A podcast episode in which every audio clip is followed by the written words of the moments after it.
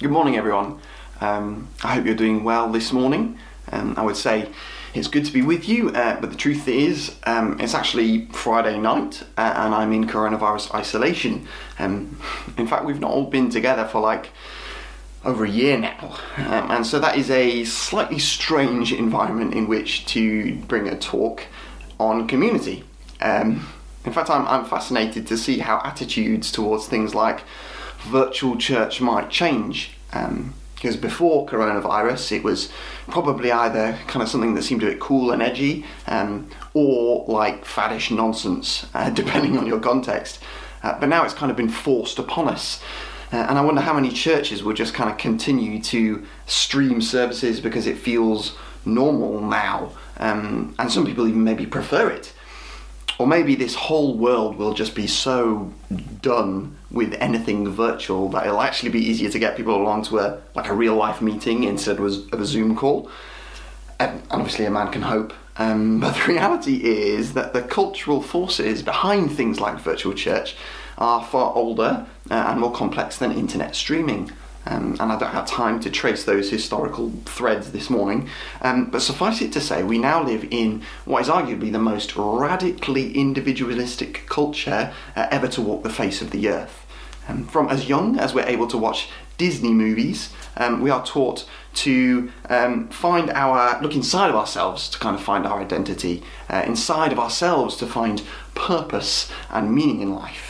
You are the center of your world, and your single greatest responsibility is to yourself. Uh, to discover and express your truest self um, at all costs. And all else is secondary, uh, and all others are secondary. Now, obviously, I'm start, you know, stating this in stark terms, um, and in truth, we're a multicultural society, and so this will vary a bit um, by your kind of particular cultural and ethnic background and class. Um, but I reckon it's the dominant worldview in, in the UK. Uh, our society is a fiercely individualistic one and various technological advances that have come over the last century or so have kind of accelerated and enabled that trend.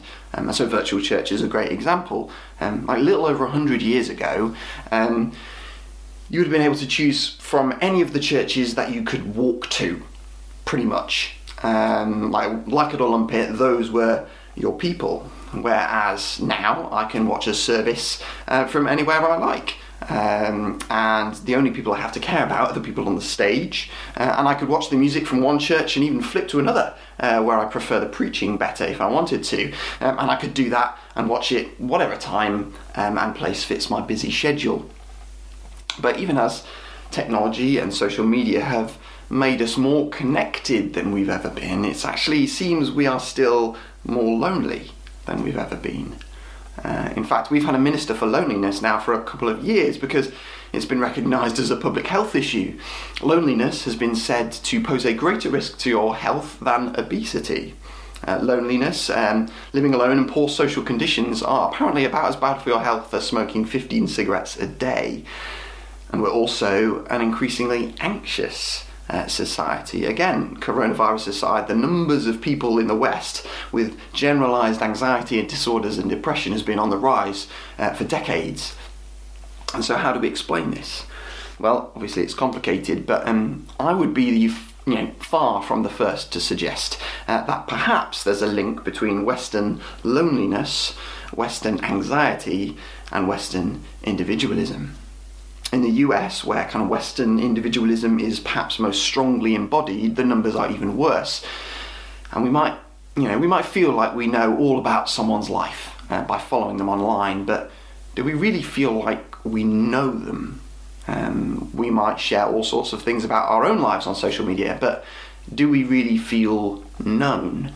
Uh, we have more connections online than ever before, but they're also shallower and less secure than ever before. Um, you can erase an entire relationship on Facebook with just the click of a button. And then the friends we have in the real world are often geographically scattered, um, and so in at least one sense distant. And we're we're told that the relationships that we do have, um, we should only you know they should only last as long as they remain beneficial to us.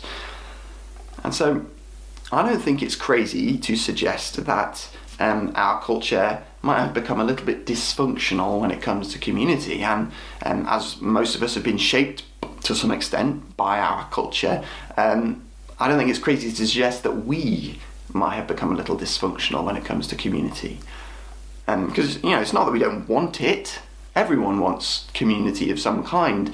Um, and the reality is, we were made for community. We were made in the image of God, who is himself a community of love. There is love between the three persons of the Trinity, and we were created like Him um, to participate in the love of God and extend it outwards towards others, and to truly know and be known by others.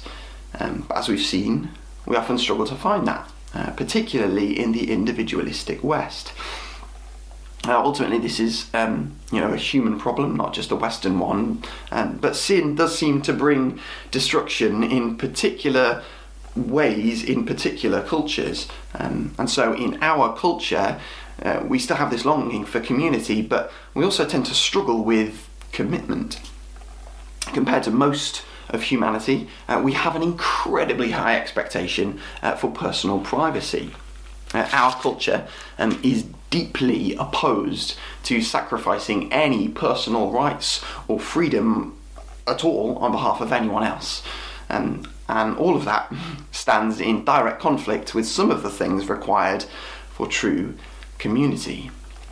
As Christians, our culture means that we are predisposed to see church as a Sunday service. Um, and I mean service as in broadband provider service, like a service that is provided that we might financially contribute to in order to consume. Uh, we are capitalists, um, and so as a rational actor on the spiritual free market, it makes perfect sense that uh, it's only right that we take our business elsewhere if the service provided um, isn't to our liking. Um, we are deeply, deeply shaped uh, by our culture's values, and some of those values um, are, frankly, a million miles away from the culture in the time and place of Jesus. And because of that culture gap, when we read the New Testament and what it has to say about community, we are at risk of not really seeing what's there. Like either missing it entirely or de emphasizing or glossing over it because, frankly, we can't fathom it.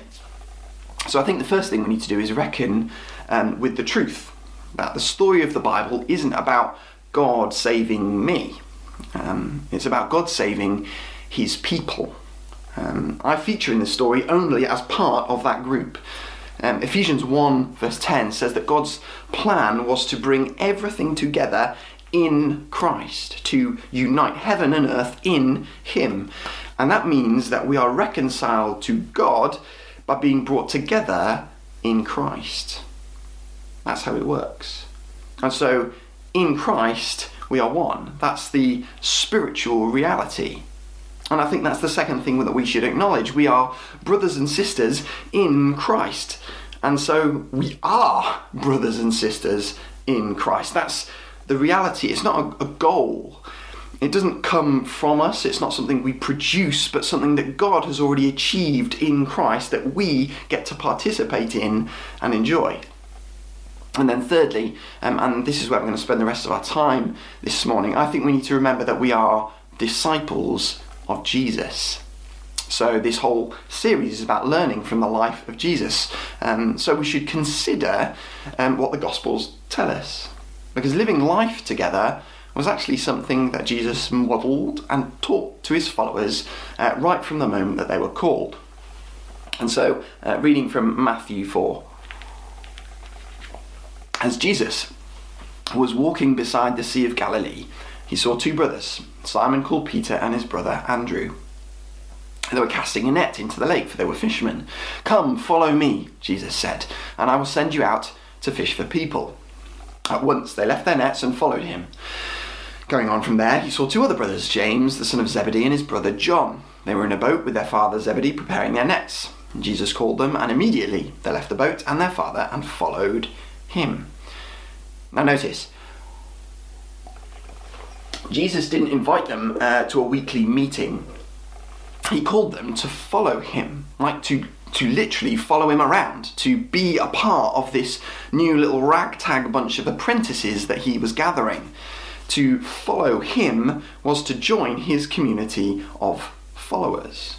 Jesus chose to teach and train his disciples in community. You couldn't follow Jesus apart from this lot. Um, that wasn't an option. Jesus didn't offer a private, personal discipleship program.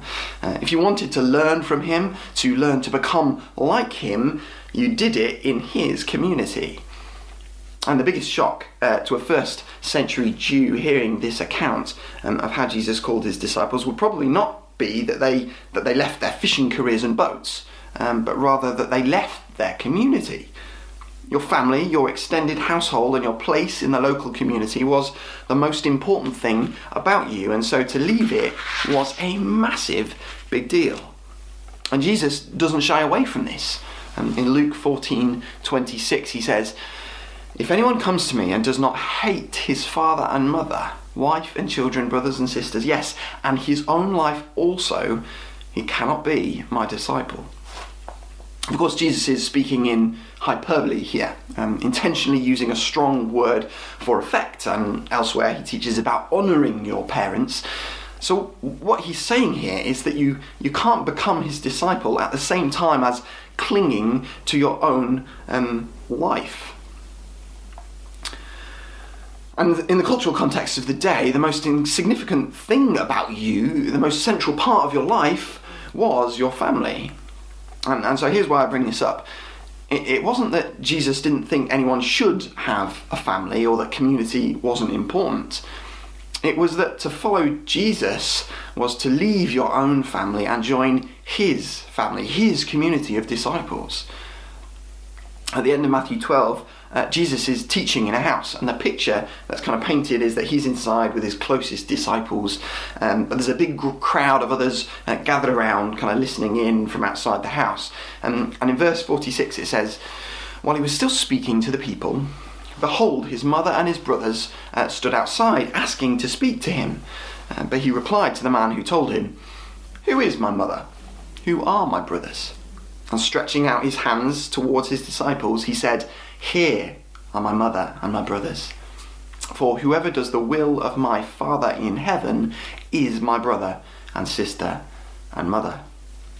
Jesus calls his disciples his family, over and above his biological family. And now remember, family in Jesus' day was the most important thing about you. It was the center of your whole identity. It's where your closest relationships were, where you were most fully known, the best and worst of you. Uh, multiple generations often lived together um, along with others. Everyone would have contributed to the functioning of the household. Um, everyone relied on others to get by. Um, this is what would have come to people's minds when Jesus used the word family. Um, and it's pretty intense, right? And I think we have to say, you know, ask ourselves the question are we okay with Jesus saying this? Uh, like we might be okay with saying church should be like a family. Um, it's another thing to claim that church is our truest family. Do we really believe that the blood of the cross is thicker than the blood of biology? But Jesus was also doing a new thing. Um, this new spiritual family he was forming had radical values all of its own. Uh, one in particular, um, which we can read about starting in John 13. Um, so, shortly after washing his disciples' feet as an example for them to follow, um, and then teaching them to take communion together, he teaches them this A new commandment I give to you, that you are to love one another just as I have loved you. You are also to love one another. By this, all people will know that you are my disciples if you have love for one another. So we should love each other just as He loved us. And now this isn't just, you know, any kind of love. This is uh, the Greek word that's used here is agape, which is the self-giving, serving, unconditional love that characterizes Jesus. Just as he loved us, he commands us to love one another. And by this, people will know that we are his disciples. So notice that in this verse, disciples don't get recognized individually. Disciples get recognized as a group because it's the love that they have for one another that marks them out. And so we are to love each other just as He loved us. This is Jesus' command. And so community is obedience. Um, and if loving each other just as Jesus loved us sounds like an impossible task, then you're right, um, humanly speaking. Um, like, I know me, and it is unfathomable that Jesus loves me like he does. But God knows, um, and Jesus knew, and so in the very next chapter, he promises them that the Holy Spirit will come to, to give them the very supernatural power required for them to keep his command to love. And then the chapter after that, he reassures them again that he is the vine and that they are the branches. And so we can't produce fruit by ourselves. We can only depend on the vine. The fruit of love for others only comes as we trust and depend on Jesus and remain in his love for us. And then later that same evening, Jesus prays for his followers, um, and that you know in, in explicitly includes us in that. Um, and he asks his Father that they may all be one just as you, Father, are in me and I in you, that they also may be in us, so that the world may believe that you sent me.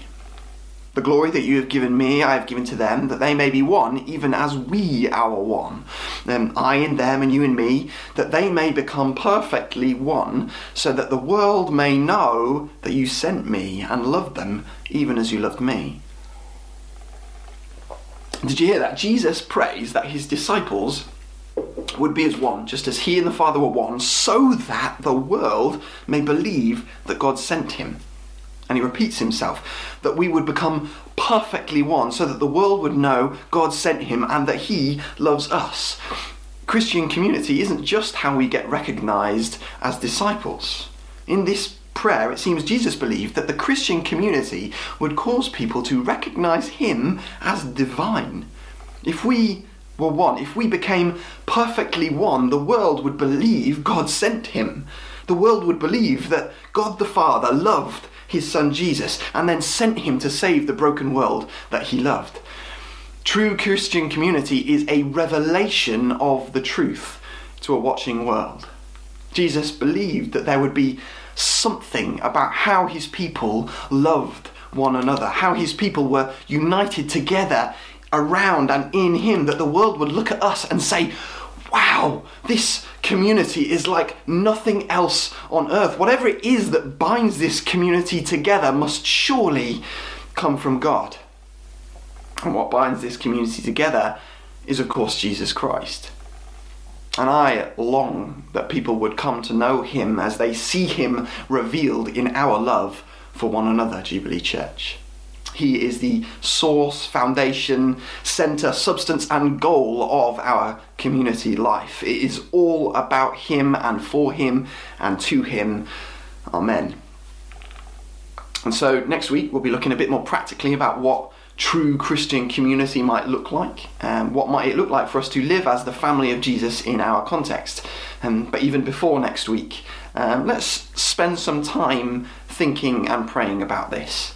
Um, we've had a year now where many of the things and ways that we might kind of do community um, have become illegal. um, but in the end, uh, but the end seems to be coming now. There's, you know, the sun is coming up, and so I'd love it if we took this opportunity as a church um, to take stock of our lives in the light of Scripture and to invite the Spirit to come and stir us not just with the desire to kind of get back to how things were, but with the desire to take practical steps forwards of obedience to Jesus as he forms and shapes us into the kind of community that glorifies Christ.